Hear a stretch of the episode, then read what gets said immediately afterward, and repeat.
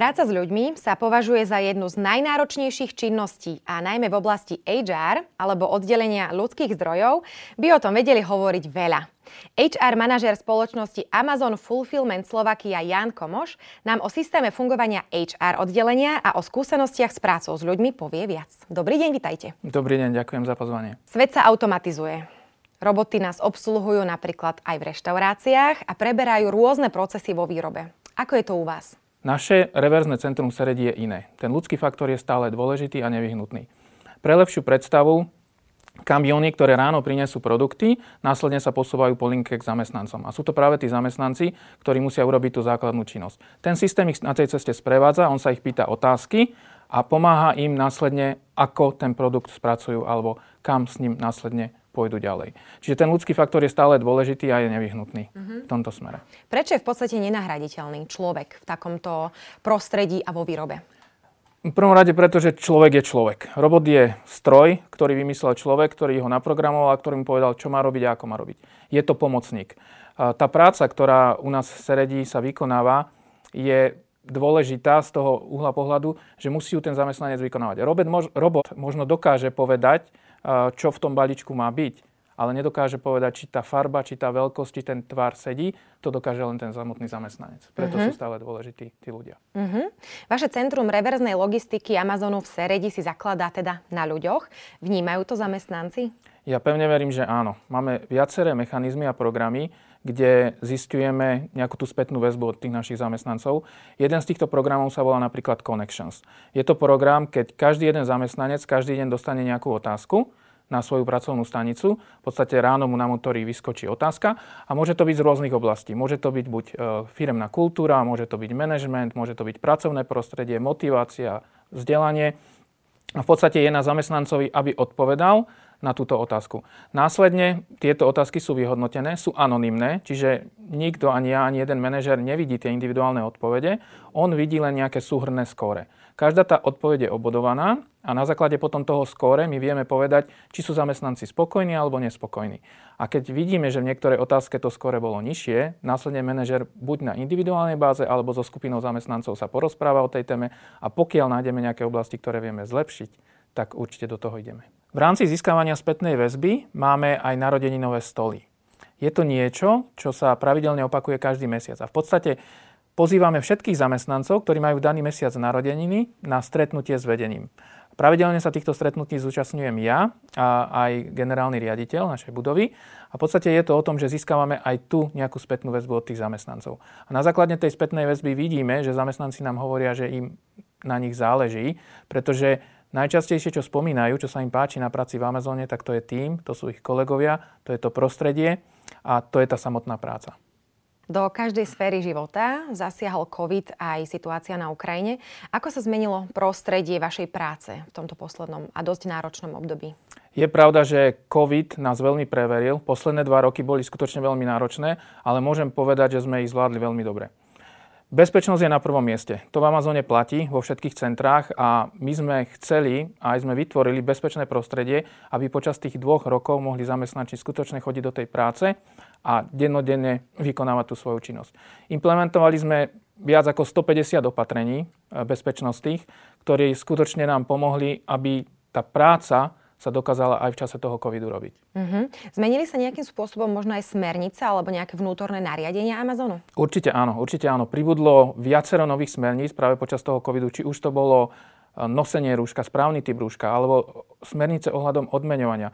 Práve počas covidu chce, sme chceli umožniť aj tým zamestnancom, ktorí boli do, daní do tej karantény, aby neprišli o ten zárobok. Čiže počas tých prvých 14 dní my sme im doplatili ten rozdiel, ktorý dostali z tej zákonnej dávky versus to, o čo by prišli, keby boli v práci. Uh-huh. Dotklo sa to možno nejakým spôsobom aj pracovných procesov priamo vo firme? Určite áno. Taktiež e, aj tie procesy boli upravené a nastavené tak, aby, aby sme ich mohli aj počas toho covidu, covidu čo najlepšie zvládať. V podstate tak ako som povedal, my sme m, samotné tie procesy alebo tie pracovné stanice sme upravili tak, aby tí zamestnanci boli v bezpečí, aby tie dvojmetrové rozostupy stále mohli byť dodržané.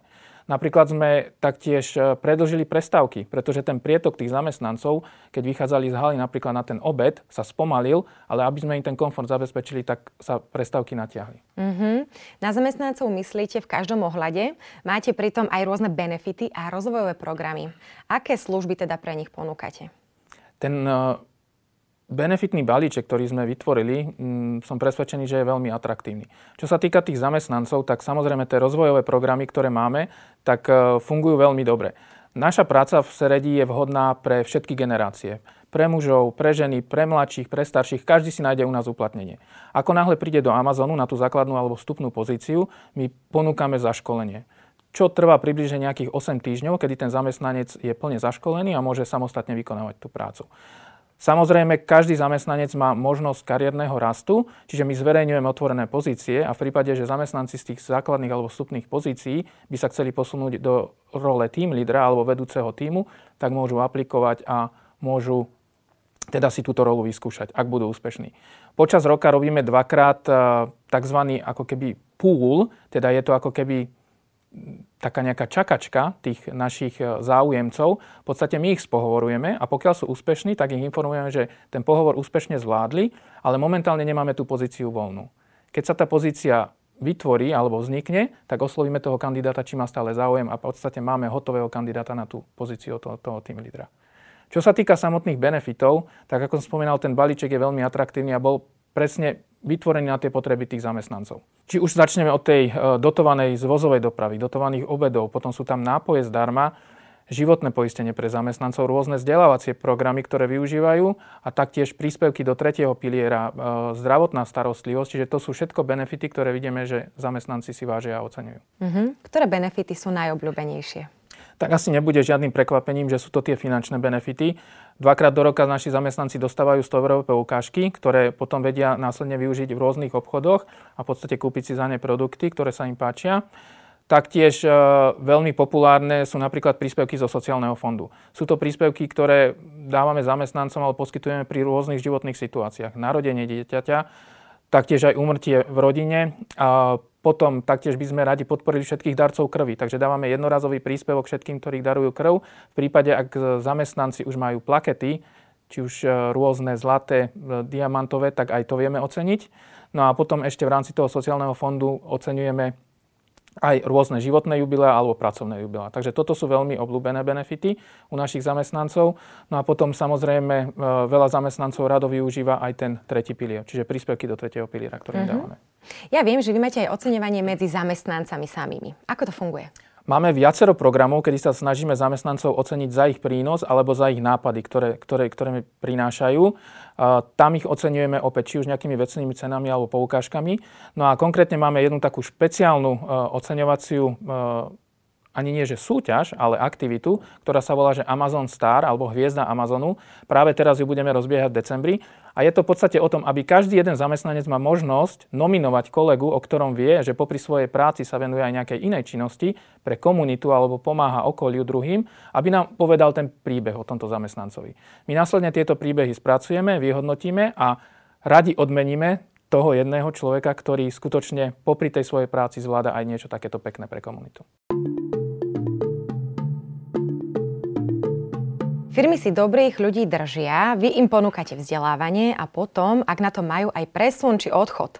Prečo ste zvolili práve takúto stratégiu? Pretože pre nás sú skutočne ľudia dôležití a my chceme, aby každý mal také, keď má záujem, aby sa mohol vzdelávať a rozvíjať ďalej. A pokiaľ toto vzdelanie alebo tento rozvoj mu umožní, že bude s nami pokračovať, či už v inej budove alebo v inej krajine, tak budeme veľmi radi. Pokiaľ sa rozhodne, že odíde z Amazonu a pôjde pracovať povedzme do svojho vysnívaného, vysnívaného jobu, tak uh, určite sa tešíme aj z toho. Uh-huh. Máme špeciálny program, ktorý nazývame Career Choice. Je to niečo ako vyber si svoju kariéru a v podstate toto je ten program, ktorý umožňuje všetkým našim zamestnancom, po tom, čo sú už rok zamestnaní v Amazone, aby sa do tohto programu prihlásili. V rámci tohto programu my spolupracujeme s rôznymi školami alebo tretimi stranami, ktoré poskytujú vzdelávanie a v podstate každý zamestnanec počas 4 rokov má nárok na 5600 eur, ktoré, môže, ktoré my zaplatíme, aby sa mohol vzdelávať. A ako som povedal, pokiaľ sa rozhodne, že toto vzdelanie, ktoré na to budú využiť ďalej s nami, alebo sa rozhodne odísť, tak my sa z toho tešíme. Stalo sa vám niekedy, že by ste mali uchádzača, ktorý prišiel z úplne iného prostredia a napríklad ešte u vás aj stále pracuje? Určite áno a máme viacero takýchto príkladov, pretože ten COVID eh, narobil veľa, veľa problémov v rôznych oblastiach a v podstate jeden taký konkrétny príklad mám aj v mojom týme. Kolegyňa, ktorá momentálne u nás pracuje, predtým začínala v hotelierstve. Tým, že hotelierstvo bolo najviac ovplyvnené tým covidom, tak v podstate musela si nájsť novú prácu, prišla do Amazonu na tú vstupnú pozíciu. Časom ale videla, že máme otvorenú príležitosť priamo na HR, takže aplikovala, bola úspešná a pripojila sa na, do nášho týmu ako poradca pre zamestnancov. Postupne na sebe ďalej pracovala a pracovala a momentálne pôsobí ako HR partner pre našich manažerov. V podstate sprevádza tých manažerov v tej práci a pomáha im v rámci tých legálnych otázok a v rámci tej motivácie a angažovanosti zamestnancov. Ste HR manažérom. Čo môžete o fungovaní HR oddelenia na Slovensku teda prezradiť a konkrétne teda v Amazone? Naša práca je o ľuďoch. Tá práca o ľuďoch znamená, že spolupracujeme úzko s vedením našej firmy, so všetkými manažermi a snažíme sa vytvoriť najmä bezpečné prostredie pre našich zamestnancov, kde sa budú cítiť motivovaní a angažovaní. Viete možno presne povedať, na akú pozíciu sa človek hodí, alebo je to individuálne? Viete to možno povedať už pri prvom pohľade? Je to individuálne. Je to individuálne a vždycky to záleží od toho, eh, čo človeka baví, čo ho zaujíma a čo chce on robiť. Spomínam si jeden taký pekný príklad mojej kolegyne, ktorá k nám nastúpila. Pôvodne sa hlásila na pozíciu manažera, na takúto vstupnú pozíciu manažera. Aj bola úspešná a dostala ponuku. Ja sám som ju pohovoroval na túto pozíciu, ale už počas pohovoru som videl, že aj na základe toho jej životopisu a toho jej záujmu, že možno tá personalistika je jej bližšia. Preto sme sa následne potom spojili, porozprávali sa o tom a v podstate táto kolegyňa sa pridala k nám do týmu ako, ako personalista. Takže ste si ju nahajrovali. Presne tak. Líši sa v niečom fungovanie HR oddelenia v slovenskom Amazone od globálnych korporátnych systémov? Fungovanie HR oddelení v rámci Amazonu má, by som povedal, taký, taký svoj štandard. Každé to HR oddelenie v rámci týchto logistických centier má svojho manažéra, potom sú tam business partnery, HR partnery a poradcovia pre zamestnancov, ktorých voláme associate partnery. Čiže toto je taká tá základná štruktúra, je všade rovnaká. Funguje to tým, že naši associate partnery sú najbližšie tým zamestnancom. Oni majú svoje stoly priamo na hale a vždycky, keď zamestnanci potrebujú niečo riešiť, tak sú im prístupní. Či sú to už benefity alebo otázky ohľadom nejakých dokumentov, ktoré si potrebujú vybaviť, oni sú tam vždycky pre nich. HR partnery zase majú na starosti našich manažerov, tých, tých mladších a v podstate oni sú pre nich partneri a pomáhajú im v tej každodennej činnosti v rámci tých otázok e, z HR.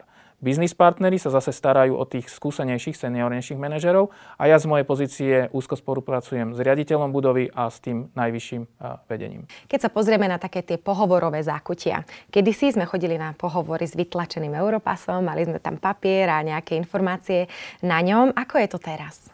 Teraz na pohovory nechodíme, teraz na pohovory robíme z domu Eh, z pohodlia obývačky a v podstate pripojíme sa do online sveta a rozprávame sa s tým eh, personalistom alebo s náborárom priamo, priamo z domu. To, čo sa zmenilo oproti tým minulým časom, tak áno, to sú tie životopisy. Už teraz eh, sú rôzne formy, rôzne šablóny, ktoré si človek môže vybrať. Môže sa vyhrať s farbami, môže sa vyhrať s tou formou a v podstate takto to funguje, že ja sám vidím množstvo druhov životopisov.